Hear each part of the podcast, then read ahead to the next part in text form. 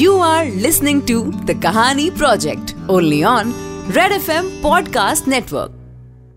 जिसकी नज़रों में आकर सो जाना चाहती है दुनिया सारी, जिसकी नज़रों में आकर सो जाना चाहती है दुनिया सारी, वो पागल मुझसे नींद की दवा चाहता है पेन मुँह में दबाए, बिस्तर की सलवटें गिनते हुए, मन में ध्रुव का ख्याल रखते हुए इरा ने अपनी डायरी में ये आखिरी शेर दर्ज कर दिया था।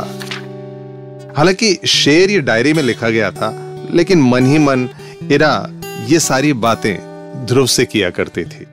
कॉलेज की खिड़की से जहाँ पूरी क्लास को कुछ और नज़र आया करता था, इरा को देखता था तो बस ध्रुव, उसका एक लौता ख्वाब। लेकिन इस बात से ध्रुव एकदम अनजान था। अब सबसे पहले दिमाग में यह आता है कि जब इरा को ध्रुव से इतना प्यार था तो फिर आज तक वो उसे बता क्यों नहीं पाई? और इसकी वजह एक ही थी कि इरा साफ़ नहीं बोल पाती थी। भाई कहते हैं, आँखें जो हैं वो दिल की ज़ुबान होती हैं, लेकिन ज़ुबान भी तो ज़ुबान होती है, और अगर ज़ुबान साफ़ ना हो तो इंसान के ऊपर क्या बीतती है? वही कुछ इरा के ऊपर बीत रहा था। इसी झिझक की वजह से न सिर्फ़ ध्रुव के केस में, बल्कि क्लास में, दोस्तों के साथ या फिर किसी से भी पब्लिक प्लेस पे पब्लिक गैदरिंग में, इरा कुछ नहीं बोल पाती थी। वो सिर्फ़ चुप रहती थी कि कहीं कोई उसका मज़ाक न बना दे। इरा अपने सारे जज्बात अपनी डायरी में लिखा करती थी और अक्सर मनी मन सोचती रहती कि काश वो साफ़ बोल पाती तो पूरे कॉलेज के सामने ध्रुव को अपने प्यार के बारे में बता पाती। पर चीज़ें इतनी आसान होती तो फिर दुनिया जन्नत हो जाती। वैसे ध्रुव ना तो उसकी क्लास में था और ना ही उसके कोर्स में था। ध्रुव इरा से ठीक एक साल सीनियर था।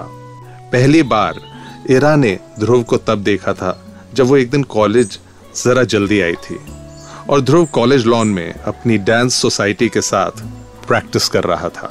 इरा ने उसे देखा और फिर देखती ही रही। इरा की ज़िंदगी में ध्रुव के प्यार की वो पहली दस्तक थी। कान से लटों को पीछे रखते हुए ध्रुव ने इरा से कहा, इरा, तुम्हारी आँखें बहुत खूबसूरत हैं। इरा का जवाब, सोच चीजी ध्रुव, तारीफ़ ही करनी थी तो और भी कुछ बोल सकते थे। कोई शेरवे ही पढ़ देते और फिर ध्रुव का जवाब, आप क्या आए रुखसत अंधेरे हो गए? आप क्या आए रुखसत अंधेरे हो गए?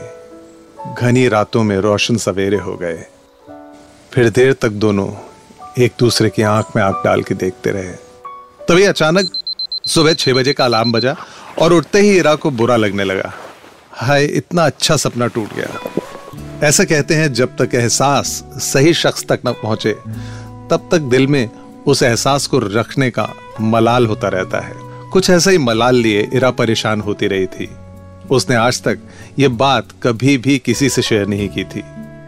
काश कोई ऐसा होता जो ध्रुव को इरा के दिल का हाल बता देता। इरा अपनी फीलिंग्स ध्रुव को बताना चाहती थी। पर क्या अपनी फीलिंग्स बताना सिर्फ़ बोल के ही ज़ाहिर किया जा सकता है? कई बातें बोलने की ज़रूरत नहीं, लिख के भी बताई जा सकती हैं।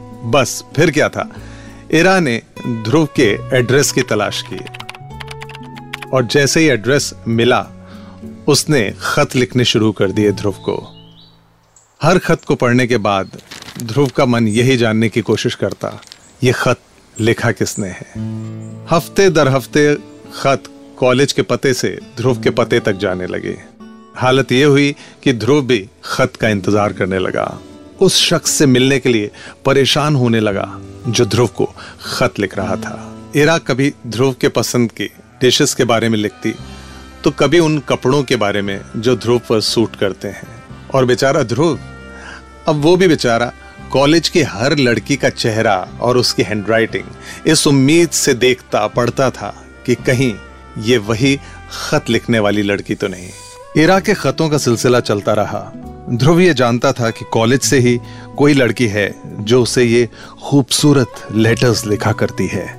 कभी ध्रुव को चिट्ठी से मालूम पड़ता कि उस पर छोटे बाल अच्छे नहीं लगते। तो कभी बिना हेलमेट बाइक चलाने पर खत में डांट भी पड़ती, जहाँ लेटर से ध्रुव को लेटर लिखने वाली लड़की अपने दिल की हर बात बताती, वहीं बेचारा ध्रुव अंदर ही अंदर घुट के रह गया था। कौन है ये लड़की जो ध्रुव की हर आदत, हर पसंद, नापसंद को इतने अच्छे से समझती है? और अगर वो ध्रुव को इतना ही पसंद करती है तो सामने क्यों नहीं आती? साल के तीन सौ पैंसठ दिन और हर दो दिन के अंतर पर एक चिट्ठी। देखते ही देखते इरा ने ध्रुव को डेढ़ सौ से ज़्यादा खत लिख डाले और कैसे कॉलेज का एक और साल निकल गया, जैसे मालूम ही नहीं पड़ा। पर ध्रुव के दोस्तों को, ध्रुव के इस पेन फ्रेंड यानी खत वाले दोस्त के बारे में जब मालूम पड़ा तो वो ध्रुव को पोस्ट ऑफ़िस का दामाद कह के चढ़ाने लगे थे। ध्रुव का फाइनल ईयर था और अब कॉलेज और ध्रुव के बीच का रिश्ता खत्म होने वाला था। और इरा के मन में इस बात का डर कि अगर ध्रुव को मालूम पड़ा कि इरा को बोलने में दिक्कत है तो कहीं जो खतों से एक रिश्ता कायम हुआ है, वो खत्म ना हो जाए। कहते हैं, ज़िंदगी कई सवालों के जवाब खुद तलाश लेती है। कॉलेज से घर जाने के लिए इरा जो बस लिया करती थी, एक दिन इरा ने ध्रुव को अपने साथ वाली सीट पर बैठा हुआ पाया। ध्रुव अपने दोस्तों के साथ बैठा था और ध्रुव को उसके दोस्त पोस्ट ऑफ़िस का दामाद के नाम से चिढ़ा रहे थे।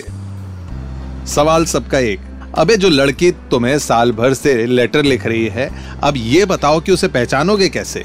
हँसते हुए ध्रुव ने भी जवाब दिया था। लिखावट से हैंडराइटिंग से दोस्तों, ध्रुव के साथ बैठी हुई इरा ने जैसे ही ध्रुव की बात सुनी, अपने हाथ में पकड़ी हुई डायरी को छुपाना चाहा और इस कश्मकश में डायरी हाथ से गिर गई। हवा से हर एक सफ़ा खुद ब खुद पलटने लगा। ध्रुव की नज़र डायरी पर पड़ी। साथ बैठे इरा के हाथ से डायरी क्या फिसली समझो कि हर पलटते सफे ने चीख चीख कर इरा की असलियत ध्रुव को बता दी हो। ध्रुव शायद खुद को इतने अच्छे से ना पहचानता हो जितना वो इरा की लिखावट को जानता था। हर लिखे हुए खत को जैसे उसने मुँह जबानी याद कर डाला हो। हर लफ्ज की तस्वीर उसके दिमाग में कैद थी। दोस्तों के साथ साथ हँसी मज़ाक में ये अचानक क्या हुआ था? इरा की तरफ़ जैसे वो नज़र बांधे देखता रहा। कुछ पल इरा का गला सूख गया था, पर एक झटके से वो उठी और जिस झिझक ने इरा को खत लिखने पर मजबूर किया था, वही झिझक बेपर्दा हो गई। आई एम सॉरी इरा के मुँह से अनायास ही तीन शब्द निकले। आई एम सॉरी के तुतलाने वाले तीन शब्द ने इरा और ध्रुव की ज़िंदगी बदल डाली। ध्रुव के दोस्तों ने इरा के बोलने के ढंग का ही मज़ाक बना डाला था।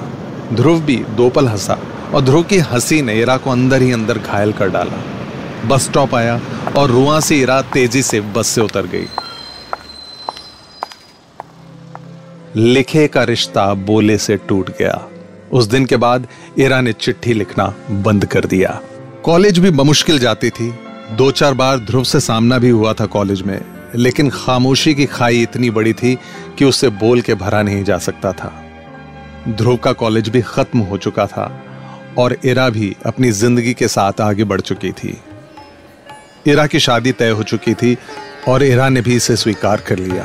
फेरों तक का रास्ता तय करने में महज 20 मीटर का फासला था कि अचानक एक चिट्ठी किसी ने आके इरा के हाथ में थमा दी। इरा ने एनवेलप खोला। I am sorry Ira. मुझे अपने दोस्तों के सामने तुम्हारा मान रखना चाहिए था। पर पर सब कुछ इतना अचानक हुआ कि मैं कुछ कर नहीं पाया। तुम्हारे बोलने की नहीं, पर मेरे सही बात न बोल पाने की शर्मिंदगी ने मुझे हिम्मत ही नहीं दी तुमसे बात करने की। उम्मीद है ये आखिरी खत मेरे तुम्हारे बीच की हर दरार भर देगा। इरा ने आँखें उठा के देखा, ध्रुव सामने था। You are listening to the Kahani project only on Red F M podcast network